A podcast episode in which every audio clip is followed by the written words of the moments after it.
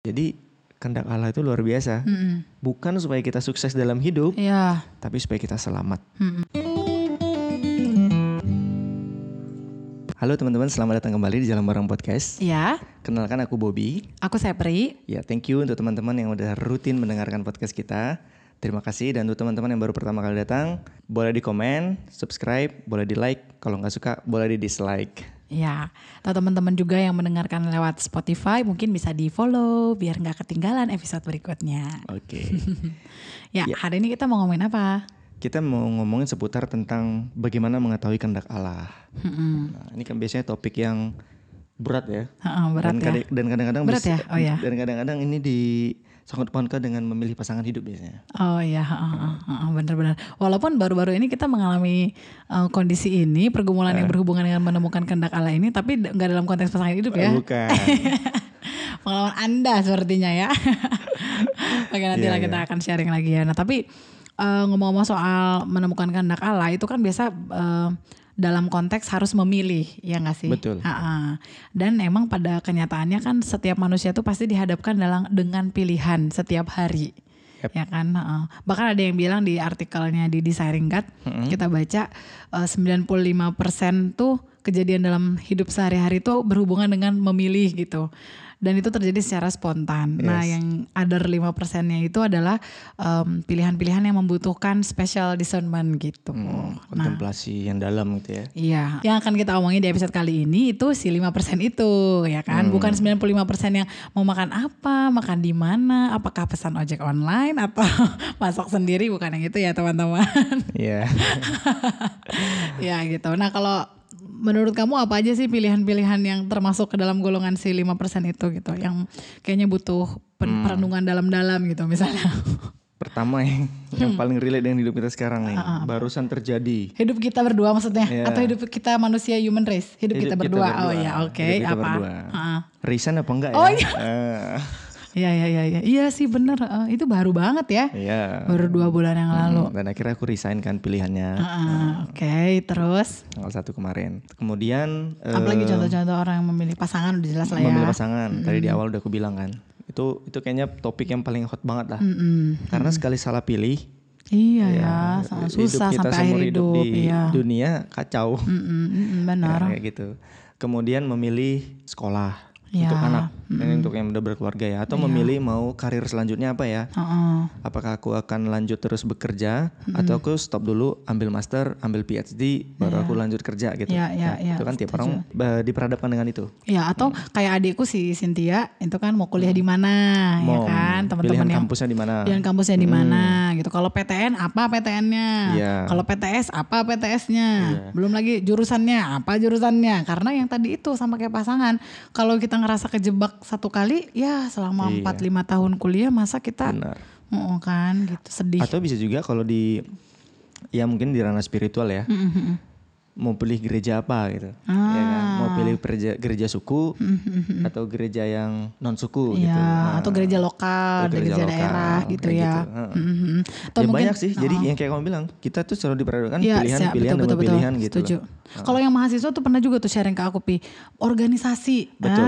Organisasi apa nih ya kak? Aku harus pilih yang mana ya kak gitu. Ya, kayaknya ingat banget dulu waktu mau pilih persekutuan atau pilih organisasi yang lain di soal persekutuan tuh. Dengan sesigap aku bilang persekutuan lah kak. Padahal sebenarnya nggak ada yang langsung dicoret. Langsung dicoret nama aku dari yang non persekutuan itu. Oh ini pas wawancara organisasi tersebut. Kamu kurang ditatar nih.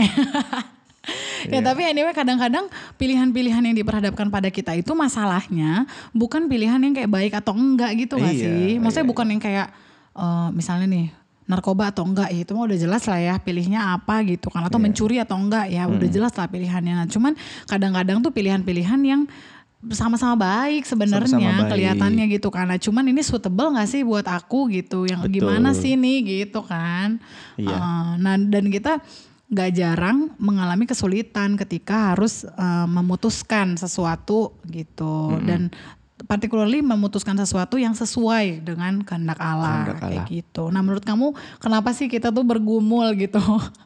Menurut pengalaman kamu pribadi ya gitu. Ya. Kenapa sih kita bergumul untuk menemukan kehendak Allah tuh apa gitu? Iya, kalau yang ya barulah yang ini ya, kejadian kita yang barusan terjadi ini, waktu memutuskan untuk resign ini akhirnya kan itu kan bergulat sebenarnya antara keinginanku atau keinginan Tuhan gitu. Waktu aku memutuskan untuk resign ini kan sebenarnya harusnya jauh-jauh hari kalau udah secara organisasi itu di pertengahan bulan Juli itu maksimal, nggak boleh itu aku ngasih tahu di akhir-akhir Juli. Karena mereka akan sulit lah pasti secara organisasi untuk memilih orang baru yang akan menggantikanku dalam waktu yang sangat singkat. Iya, dalam waktu yang sangat singkat dan aku kurang ajar kalau misalnya ngasih taunya belakang-belakangan, mepet-mepet. Dan itu aku belum tahu, ya kita belum tahu apakah ini lanjut kuliah atau kerja gitu. Ya kan sebenarnya waktu itu kan diperhadapkan ini udah ada nih S2, tapi karena kondisi COVID nih mau kuliahnya online, mau kuliahnya di sana, atau kalau misalnya kuliahnya online bisa nggak sambil kerja? Kalau kuliahnya di sana tapi Indonesia nggak ngizinin, waduh, harusnya gimana gitu ya? Kalau aku udah resign tapi nggak dapat sekolah, waduh, nggak dapat dua-duanya. Jadi gitu. Kayak banyak banget yang di jadi, kayak jadi, main catur ya jadinya ya. Kayak ditimbang-timbang. Kalau misalnya aku tolak kerjaan, tapi ternyata gak bisa kuliah juga karena kondisi COVID ini, gak bisa berangkat gitu misalnya ya, gak bisa berangkat ke negara tujuan, di akhirnya kerja udah dilepas tapi gak bisa sekolah. Tapi kalau aku ambil sekolah, taunya gak bisa gitu, jadi gitu-gitulah. Ya ngerti lah maksudnya ya. Jadi selalu diperhadapkan dengan pergumulan yang di dalam pikiranku ini berkecamuk. Ya, kalau di istilahnya orang zaman sekarang overthinking lah. Jadi kenapa susah untuk menemukan kehendak Allah? Yaitu karena aku punya pergulatan sendiri dengan pikiranku. Dan kayak berusaha untuk nyocokin rencana aku sama keinginannya Tuhan gitu kan ya. Seakan-akan Tuhan tuh nggak punya plan untuk bisa menggait hidup kita gitu kayaknya. Kayak seakan-akan kita semua. Dan bergantung sama strategi kita nggak sih jatuhnya ya. Jadi strategiku yang harus jalan itu. Perhitunganku. Perhitungan gitu. Ya betul. Aku kurang lebih juga sama sih. Cuman mungkin tambahannya karena kalau perempuan mungkin lebih banyak unsur emosional ya. Jadi kenapa aku bergulat? Maksudnya kalau menemukan kehendak Tuhan tuh kayak bergumul karena lebih kayak ada rasa takut sih. Rasa takut kalau misalnya nih sesuatu ternyata tuh yang aku pilih itu misalnya akan menimbulkan konsekuensi apa gitu. Nah konsekuensinya tuh yang aku kurang preferable misalnya. Tuh kayak yang buat kamu sedih gitu. Misalnya aduh konsekuensinya bikin aku sedih. Misalnya konteks yang kamu baru cerita tadi ya. Misalnya Bobby misalnya memutuskan untuk resign. Terus tapi gak dapet juga kuliahnya. Seburuk-buruknya kan berarti itu ya. Berarti penghasilannya misalnya berkurang. Nah terus aku kayak ya gitu. Jadi kayak oh berarti itu yang terburuk. Nah terus jadi kayak ya sedih nanti gimana si Prasema nanti gimana kebutuhan-kebutuhan kayak gitu. Jadi itu sih yang aku kayak membuat aku bergumul. Sebenarnya lebih kayak bergumul dalam menerima sih, acceptance. Jadi kayak ketika kehendak Allah itu nanti dinyatakan dan kayak aku memutuskan sesuatu, ya udah deh Tuhan aku nurut misalnya. Aku sukacita nggak ya gitu menanggung apa yang Tuhan mau itu lebih kayak gitu loh Pak. Jadi outcome yang akan terjadi setelah pilihan ini ya. Karena kalau sebagai perempuan aku nggak tahu ya teman-teman yang lain gimana ya. Tapi kalau aku lebih merasa lebih mudah untuk submit gitu, untuk ikut. Gak tahu ya karena aku mungkin perempuan apa gimana gitu ya, atau mungkin emang karakterku aja yang kayak gini. Jadi kayak lebih kayak ya udah deh lo ya apa gue ikut gitu. Nah menurut aku lebih mudah untuk kayak gitu. Nah tapi di fase acceptance-nya itu kayak apakah aku akan bersukacita nggak ya, aku percaya nggak ya sama Tuhan gitu, atau aku malah pas ngejalaninnya aku nanti malah mengutuki atau kayak ngedumel atau depresi gitu, lebih kayak gitu sih. Iya. Nah kalau padahal menurut kamu sih kenapa sih hal itu terjadi? Oh yang tadi itu ya karena dosa ya Pak. Iya gitu kan. Ya, selain yang tadi aku bilang pernah pergulatan. Itu poin utamanya. Iya, sebenarnya kenapa kita bergulat ya karena ada tension antara keinginan kita manusia gitu dengan kehendak Allah gitu. Satu sisi mungkin dalam diri kita sebagai orang yang udah percaya kita mau gitu kan mengikuti kehendak Tuhan, mau gitu memilih sesuatu yang sesuai dengan kehendak Allah. Tapi ada di other side of diri kita yang masih menjaga yang tadi Bobby bilang gitu, masih kayak menyimpan rencana kita sendiri juga. Kalau aku mungkin menyimpan menjaga perasaanku gitu misalnya. Jadi ya ada tension yang dua itu, jadi kita kayak tarik-tarikan gitu sama Tuhan gitu. Padahal kita tahu kan ya teman-teman, maksudnya kenapa sih kita harus dalam tanda kutip repot-repot gitu ya, ketika memutuskan sesuatu tuh harus menemukan kehendak Allah, ya simply karena yang tertulis di, seperti yang tertulis di Galatia 2 ayat 20 ya, kita hidup tetapi bukan lagi kita yang hidup tetapi Kristus yang di dalam kita, yes, gitu. Setelah kita menerima Dia sebagai juru selamat kita. Iya betul, karena kita pertama udah diciptain sama Tuhan gitu ya, kemudian kita udah ditebus juga gitu di dalam Kristus. Jadi hidup yang kita kehidupi ini adalah hidup di dalam iman gitu. Iman oleh karena anaknya. Kita menemukan kehendak Allah tuh ya karena memang hidup kita tuh harusnya kayak begitu gitu. Iya. Kita diciptakan ya untuk memenuhi keinginan pencipta kita gitu. Nah masalahnya sekarang kan satu, gimana sih cara taunya gitu kan ya. Sama yang kedua, mau apa enggak gitu. Setelah kita tahu mau apa enggak gitu kan. Mengikuti Dia gitu. Iya, iya. Nah kalau berdasarkan pengalaman kamu apa dan misalnya pengetahuan kamu selama ini lah, gimana sih cara-cara orang mencari tahu kehendak Allah gitu? Iya kalau di list ya, misalnya ini pengalamanku juga lah. Iya. Kayak dulu waktu kayak kuliah tuh, itu memang kuliah tuh memang pengalaman dulu di persekutuan ya. Itu membuat aku kayak dekat lah sama Tuhan. Di situ juga aku menerima keselamatan, akhirnya benar-benar kenal Kristus di persekutuan dan sebagainya. Jadi kayak pengen mengetahui kehendak Allah, tapi jatuhnya itu aku tuh sampai harus memikirkan kayaknya harus ada suara Tuhan yang benar-benar aku dengar dari telinga fisikku gitu. Yang benar-benar vivid kedengaran. Vivid kedengaran. Itu jadi halusinasi auditorik ya. Takut juga ya. Juga, gitu. Ya jadi waham ya. Iya kayak dulu ada, aduh, parah banget sih. Sampai dulu di kosan tuh kayak praktik-praktik yoga dan sebagainya. Jadi itu yang cakra-cakra gitu iya, maksudnya. Dan membuat itu kayak mencari ya sebenarnya bukan Tuhan yang gue cari sebenarnya. Iya atau ya bahkan jadinya berpusat ke diri sendiri Berpusat diri sendiri. Ya bukan suara Tuhan yang diharapkan di situ. Nah kemudian cara berikutnya adalah undian. Undian misalnya kayak pakai koin yang gini. Ya. Atau hitung kancing, baju gitu. Aku akan nembak gak ya? Nembak Sapri gak nih? Oh berarti nembak dulu pakai hitung kancing gak? Misal. Enggak lah ya.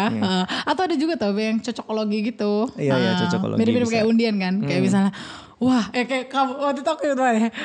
Pas kita stasi objin kalau gak salah. Iya gitu. Oh iya. Yang Bobby tuh seneng, gak tahu kenapa dia tuh seneng banget sesuatu yang hands on kan. Nah waktu objin tuh kan kamu kayak bersinar banget gitu. Kayak dapat banyak banget tindakan. Sampai kamu tuh kayaknya nih aku nih ditakdirkan Tuhan. Iya kayaknya aku tuh ditakdirkan Tuhan untuk ngambil spesialis objin deh. Emang kenapa kataku? Iya setiap hari tuh aku pasti ketemu PPDS objin. Iya kan terus sahabatku, ya bukannya kita lagi di RCM, mohon maaf ya pasti ketemu semua PPDS lah. Kayak nggak masuk cuma dari situ terus nentuin kayak, ya kayaknya gue PPDS objin nih. Hanya gara-gara setiap hari pasti ketemu minimal satu PPDS objin. Yaelah kalau kayak gitu mah kita bakal jadi maksudnya semua spesialis ketemu. Karena itu, ketemu semua konsulennya. Itu kayak sebenarnya dalam hatiku aku pengen ketawa sih tapi kayak ya, takut kamu sedih gitu ya. Jadi kayak oh gitu ya. Tapi itu memang konyol banget sih. Iya ini kayak gitu kan kadang-kadang kan cocokologi kayak gitu ya gitu. Atau kayak misalnya ada juga tuh cerita temen gue, dia mau nembak cewek. Coba dia tuh bingung ya. Ini tuh sebenarnya si cewek ini tuh sinyalnya kayak gimana gitu kan. Ini dunia orang persekutuan nih. Ini real ini ya. Terus habis itu step-step kayaknya dia suka deh. Hah, lu tahu dari mana? Iya tadi tuh dia memilih duduk di seberang gua padahal sebenarnya sisi yang di sebelahnya dia maksudnya agak lebih jauh itu ada tapi kenapa coba dia pilih di situ? Terus kayak aku bilang, "Ya mungkin dia ada temennya kali duduk di situ." Kayak maksud aku kadang-kadang kayak gitu gitu. Maksudnya kita suka berasumsi gitu ya, mengambil keputusan dan kemudian mengklaimnya sebagai kehendak Allah. Ya kan? Tapi ya padahal sebenarnya kalau bisa dibilang secara psikologi itu hanya memenuhi bias keinginan kita kan. Jadi kita mungkin kayak apa-apa di sekeliling tuh kayaknya mendukung mengafirmasi apa yang kita rasakan, apa yang lagi kita cari gitu. Lucu juga sih. Ya oke, itulah ya pokoknya. Iya. Nah terus kayak gimana dong ya, maksudnya kita berusaha untuk menemukan kehendak Allah gitu. Iya. Yang pertama yang mencari dan menemukannya itu bukan di tempat lain. Ya hanya di dalam firman Tuhan. Karena firman Tuhan lah yang benar dan dapat menuntun hidup kita. Nah kalau kayak di 2 Timotius 3:16-17 kan segala tulisan yang diilhamkan Allah itu bermanfaat untuk mengajar, menyatakan kesalahan, memperbaiki kelakuan dan mendidik kita dalam kebenaran. Nah jadi untuk memimpin kita di dalam jalannya Tuhan, di jalannya kebenaran, bahkan untuk menyatakan kesalahan waktu pilihan-pilihan kita itu nggak sesuai dengan rencananya Dia. Jadi ya tulisan yang diilhamkan Allah yaitu firman Tuhan yang ada di dalam Alkitab. Ya, jadi itu. Namun perlu diingat waktu kita mencoba untuk menemukan kehendak Allah dalam Alkitab, bukan berarti tulisan secara harafiah lah yang akan kita temukan. Kalau di khotbahnya John Piper tuh ada dia bilang, aku akan membeli sebuah mobil. Mobilnya apa ya? Ford atau Chevrolet? Coba cari di Alkitab, nggak ada. Kemudian aku akan beli rumah atau apartemen ya. Coba cari di Alkitab apa? Ya nggak ada. Aku akan menikahi dia atau dia ya. Ya nggak ada gitu. Nggak. Firman Tuhan tuh bukan kayak kita mau cari apa ya? Jin gitu. Aku akan kayak nyari pilih kamus apa, ya gitu ya, cari kamus gitu.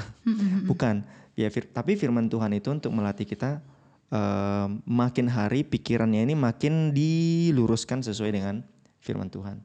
Makin sejajar gitu. Ya mungkin tadinya tangensial firman Tuhan kemana tapi kita kemana gitu. Nah ini supaya kita sejajar dan sejalan gitu. Jadi supaya apa yang Tuhan mau itu yang menjadi kemauan kita. Setuju. Apa yang jadi kehendak Tuhan itu yang jadi kehendak kita. Bukan sebaliknya. Apa yang jadi kehendakku kau berkati ya Tuhan supaya jadi kehendakmu gitu. Itu kayak jenda gagi sih jadinya. Jangan sebaliknya.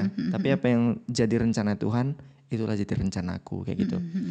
Gitu ya, ya benar. Dan untuk mencapai itu tentu perlu leket sama firman Tuhan. Jadi kayak setiap hari baca firman Tuhan, baca komentarnya. Kalau ada sesuatu yang kita gak mengerti mungkin bisa cari tahu gitu kan. Jadi kita bisa mengambil hikmat, nilai-nilai apa nih di dalam Alkitab yang bisa kita terapkan waktu kita memutuskan sesuatu atau memilih sesuatu gitu. Nah jadi kita sangat encourage teman-teman semuanya dan kita juga untuk belajar Alkitab gitu. Memiliki istilahnya tuh literasi yang baik gitu. Jadi bukan hanya membaca aja tetapi mengerti juga apa yang dibaca seperti itu. Kalau di internet udah banyak sebenarnya tools ya. Iya, banyak banget. Misalnya kita mau tahu arti kata itu atau arti bahasa Yunani-nya apa? Firman itu artinya logos dan lain sebagainya. Kita bisa cari di kamus yang ada di internet. Cepat banget kan? Iya. Kalau ketimbang dulu kayak orang-orang scholar teologi yang harus buka kamus. Iya, tentu kalau teman-teman mau belajar itu silakan ya. Cuman kalau sekarang tuh kita, resource-nya udah banyak banget ya. Jadi enggak, saya sangat mudah lah gitu untuk bisa mengakses. Dan bahkan beberapa situs yang baik seperti The Gospel Coalition, Desiring God, Crossway, itu bisa teman-teman akses begitu mudah untuk mencari apa aja yang mau di topik-topik tertentu gitu ya. Terkait dengan kehendak Allah itu banyak banget. Iya, setuju sekali.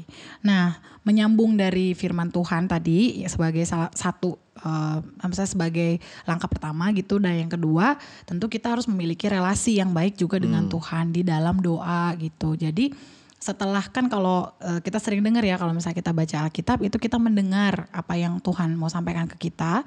Ketika berdoa itu kita berkomunikasi, misalnya kita menyampaikan isi hati kita menyampaikan kesulitan kita, pergumulan kita gitu kepada Tuhan, dan itu terjadi, jadi artinya komunikasinya di dua arah gitu lewat doa itu. Jadi salah satu kunci juga untuk mengetahui kehendak Allah adalah dalam doa sih gitu. Kalau Bang Alex suka ganti lagu anak sekolah minggu yang ini loh. Apa tuh?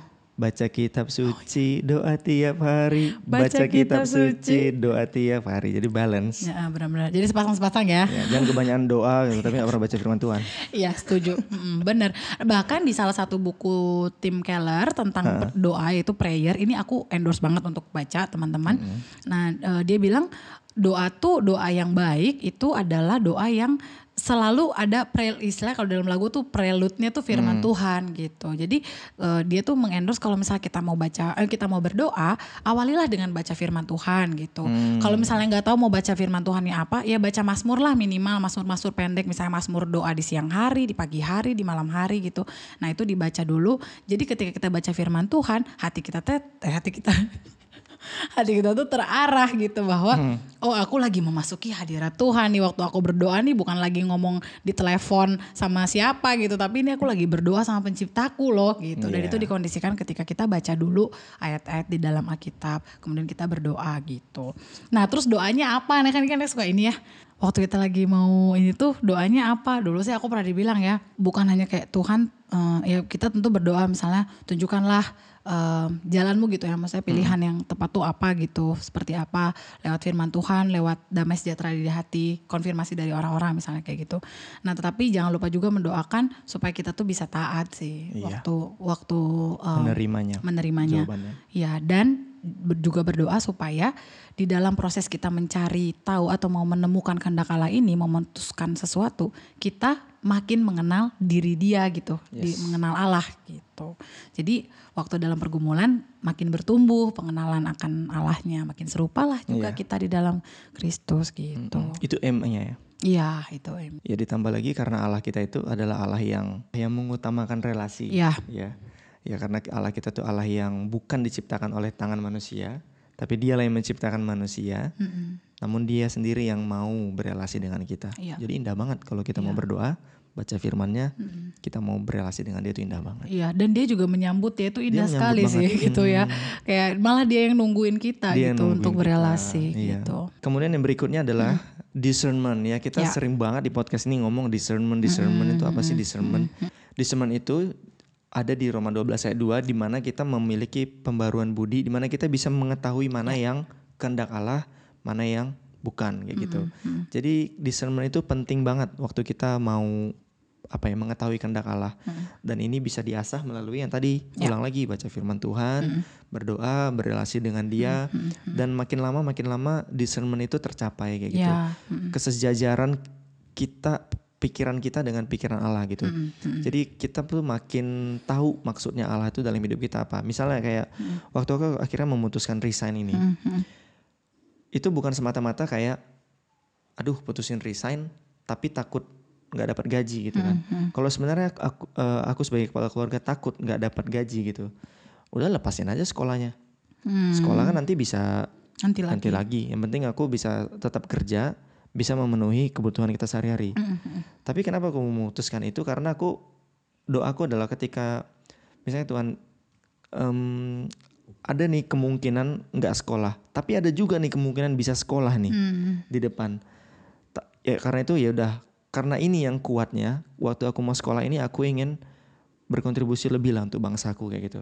Waktu aku belajar ilmu ekonomi kesehatan, aku mau waktu aku melihat suatu masalah itu punya perspektif yang lebih tinggi gitu, maksudnya ngelihatnya kalau orang lebih tinggi kan bisa ngelihatnya lebih banyak kan, ketimbang orang yang misalnya berdiri di sini, tapi ngelihat satu komplek ini nggak bisa kan, tapi harus naik ke atas dulu ke atas. Kayak pakai drone gitu kan? Ya, maksudnya naik ke atas ini bukan dalam posisi ya, tapi memiliki pengetahuan yang lebih, yang cukup untuk bisa mengetahui masalah itu, untuk menganalisanya gitu. Jadi aku pikir ya Tuhan, aku mau supaya nanti itu bisa aku pergunakan untuk kemuliaan-Mu gitu, untuk aku bisa memberkati tempat di mana aku Kau tempatkan di Indonesia ini, di bangsaku ini gitu, supaya aku bisa belajar dan aku bisa seenggak-enggaknya lah adalah kontribusiku untuk bangsa ini kayak gitu. Dan waktu itu terus yang aku gumulin akhirnya sampailah aku keputusan ya udahlah resign aja. Kalaupun nanti nggak bisa sekolah, pasti Tuhan akan jaga lah gitu. Taunya berapa hari kemudian setelah kamu ngabarin nggak akan terusin kontrak, setelah aku kabarin akan resign, malah sekolahnya lampu hijau kayak gitu. Ya, jadi kita bisa keterima ke Karolinska dan akhirnya nanti akan berangkat kayak gitu. Ya meskipun sekarang terhambat sekarang ya karena kondisi pandemi, tapi aku bersyukur sih waktu kita bergumul di hadapan Tuhan tuh, Tuhan tuh nggak nganggap sia-sia apa yang kita doakan. Tapi teman-teman jangan take me wrong ya. Kalau misalnya kayak kita berdoa supaya dapat keinginan kita, bukan itu yang aku mau endorse gitu. Kita berdoa supaya oh si Bobby itu berdoa karena dia udah punya keinginan itu, jadi dia berdoa supaya itu yang jadi, bukan sih.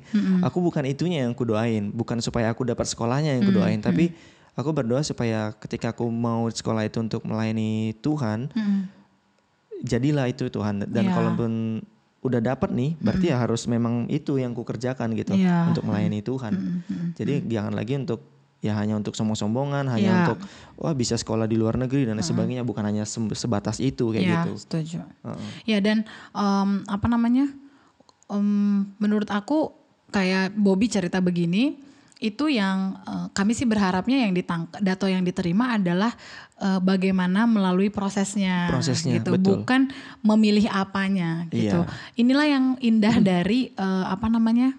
Kehidupan persekutuan Kristen itu adalah ada role dari konseling sih. Jadi misalnya maksud saya konseling atau kayak kesaksian dan teladan dari teman-teman yang udah mengalami duluan gitu. Salah satu kunci juga ketika mau menemukan kehendak Allah itu adalah ya bertanya ke orang yang udah lebih dahulu kan. Gitu misalnya misalnya kayak Bobby nih sekarang dia kan lagi bercerita gitu. Mana tahu ada teman-teman yang lagi dalam proses menemukan kehendak Allah bisa melihat atau bisa belajar dari proses bagaimana dia akhirnya memutuskan sesuatu keputusan. Itu juga yang kadang-kadang membuat aku misalnya nih ya si Fira sama Shema mau sekolah di ini atau homeschool ya. Aku tanya sama yang udah ini senior misalnya. Aku tanya, aku bukan nanya, "Kak dulu sekolahnya di mana?" gitu, tapi kayak, "Kak gimana memutuskan waktu itu anaknya jadi sekolah di sini dan bukan di sini?" gitu. Jadi aku belajar dari bagaimana proses dia thinking prosesnya gitu. Kayak oh kayak gitu ya. Oh yang didoakan tuh itu. Terus dia mempertimbangkan A, B, C. Dia mempertimbangkan misalnya suaminya lagi kerja di sini. Dia begini finansialnya gini. Oh kayak gitu. Lalu aku kemudian coba apply di dalam konteks keluargaku. Jadi itu sih maksudnya salah satu hal dalam discernment kan kita seek wise counselors kan. Kayak di Amsal 11 ayat 14 kan gitu ya. Kalau ada penasehat banyak selamatlah itu orang gitu. Jadi jangan ragu untuk tanya-tanya, tapi ingatlah bertanya itu dalam konteks bukan mau mengcopy gitu. Bukan mau mengcopy langkah si orang itu. Ya kalau kebetulan panggilannya sama dan serupa ya gak apa-apa lah ya gitu. Tapi kalau misalnya panggilannya ternyata berbeda atau misalnya jalannya ternyata nggak spesifik sama, ya belajar dari bagaimana si orang yang udah dewasa secara rohani ini memutuskan keputusan itu dan apa yang dia rasakan bersama dengan Tuhan, terus kayak Tuhan yang kayak gimana yang dia pelajari gitu. Misalnya kayak kalau kami ternyata Tuhan tuh master plan gitu, dia kayak selalu punya plan gitu, bahkan untuk setahun 2 tahun ke depan tuh dia selalu ada perencana. Kalau kami misalnya konteksnya belajarnya kayak gitu atau dan yang lain sebagainya lah kayak gitu. Jadi ketika mengejar discernment ini juga ya apa namanya tanya-tanya aja gitu sama orang-orang yang ada di sekitar teman-teman gitu. Iya sih, aku setuju banget yang kamu bilang tentang proses. Karena kalau misalnya kita kayak udah sampai pada titik ini, kita tuh melihat waktu prosesnya ke belakang tuh indah gitu. Jadi tapi jangan kita melihat hidup orang lain di titik itu doang gitu. Sehingga kita mau mengcopy yang menurut pandangan kita enak gitu. Karena kan waktu kita memutuskan resign atau gak resign itu sebenarnya itu kita bergumulnya gila-gilaan juga. Karena gitu. Benar-benar gak tahu kan. Iya benar-benar gak tahu banget apa yang ada di hadapan dan ya udahlah hanya gitu. Per hari ini aja karena kita udah tahu. Jadi kita melihatnya oh enak ya gitu. Tapi waktu kita itu nggak tahu itu ketar-ketirnya luar biasa kan sebenarnya. Nah, jadi ya itu prosesnya nikmati bersama dengan Tuhan, bersama dengan orang-orang seiman yang sudah lebih dahulu menjalaninya kayak gitu. Iya gitu. Dan itu juga somehow memberikan kebebasan ya. Jadi waktu kita nanya gitu, kita bukan nanya dalam rangka mau mengcopy atau kayak supaya benar-benar sama dan dengan demikian aku bisa ya gitu. Tapi supaya sama-sama belajar gitu. Setuju. Gitu sih. Jadi dalam hal discernment tadi salah satu poinnya adalah bertanya ya ke orang yang udah terlebih dahulu menjalaninya. Dan juga ajukan pertanyaan-pertanyaan lain sih mungkinnya kepada pilihan itu ya, pertanyaan umum seperti misalnya kalau aku memilih ini, aku makin bertumbuh gak ya gitu. Kalau aku memilih pilihan A, banyak orang yang diuntungkan gak ya gitu. Atau malah lebih banyak mudarat daripada manfaat misalnya. Ya kan? Atau kayak ya apalah gitu maksudnya. Ajukan pertanyaan sih. Kayak kalau di Sinclair Ferguson anamnesis gitu. Maksudnya di anamnesis itu pilihannya. Diajukan pertanyaan. Dan dari situ kita bisa kayak menggali, melihat lagi gitu. Pilihan apa yang harus kita pilih. Kayak gitu. Benar.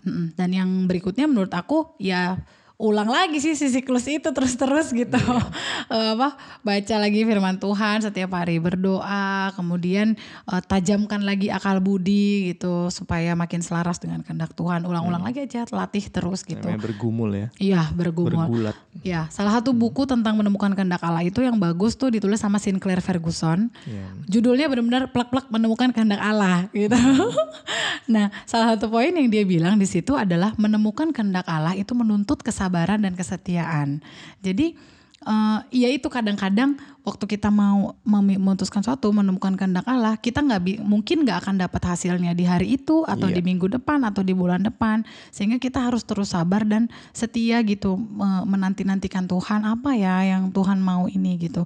Dan juga kadang-kadang Tuhan leads kita itu nggak menunjukkan kita, nah ini nih Sapri 100 step ke depan gitu, tapi kadang-kadang Tuhan nunjukinnya nih satu step dulu oke, aku setia dulu di situ gitu, nanti oke, kamu bisa nih 7 step lagi nih ke depan, baru dikasih tahu lagi plannya 7 step ke depannya itu apa. Jadi memang require itu sih kesabaran, kesetiaan yang menuntut kita untuk terus menerus diam di dalam Dia akhirnya gitu. Ya, sama yang terakhir adalah bersediakah kita untuk taat, untuk submit kepada keputusan Allah ataupun kehendak Allah yang akan Dia nyatakan kayak gitu.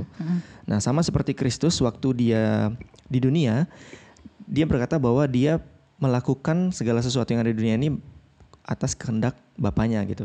Kalau kita lihat di Yohanes 6:38, kata Dia bilang, aku telah turun dari sorga bukan untuk melakukan kehendakku, tetapi untuk melakukan kehendak Dia yang telah mengutus aku. Ya, kita tahu Bapanya.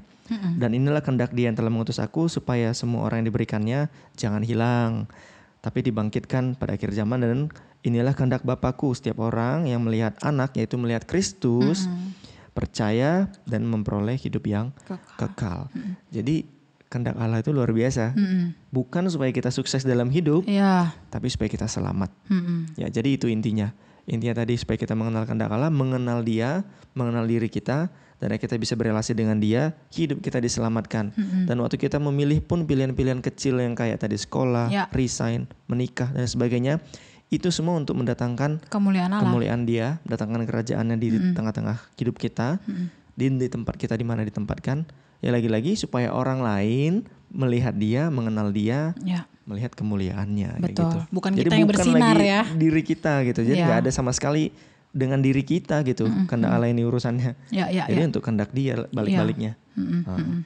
Dan kenapa kita jadinya mesti taat kepada kehendak Allah? Ya karena itu sih, supaya kerajaannya dinyatakan dan supaya Dia dimuliakan. Jadi pertanyaan yang terakhir yang paling ultimate adalah bukan lagi sekedar apa ya kehendak Allah, itu penting, sangat penting gitu ya, tetapi pertanyaan berikutnya yang harus diajukan adalah siap gak, mau gak, bersedia gak untuk submit dan taat ketika kita udah tahu kehendak Allah tuh apa gitu. Karena ya bisa dibilang percuma ya kalau misalnya kita udah tahu gitu, misalnya kehendak Allahnya apa tapi kita gak mau taat gitu kan. Atau misalnya kita malah lari gitu kayak Yunus gitu kan misalnya. Malah lari dari yang jelas-jelas sudah Tuhan minta kita lakukan gitu. Betapa sayangnya lah dan betapa wastednya itu hidup kita kalau kita kayak begitu gitu. Jadi yang terutama mungkin kita minta adalah ya itu sih, hati yang mau taat kepada Allah dan kehendaknya. Oke teman-teman, sampai jumpa lagi ya di episode berikutnya. Bye-bye. Okay.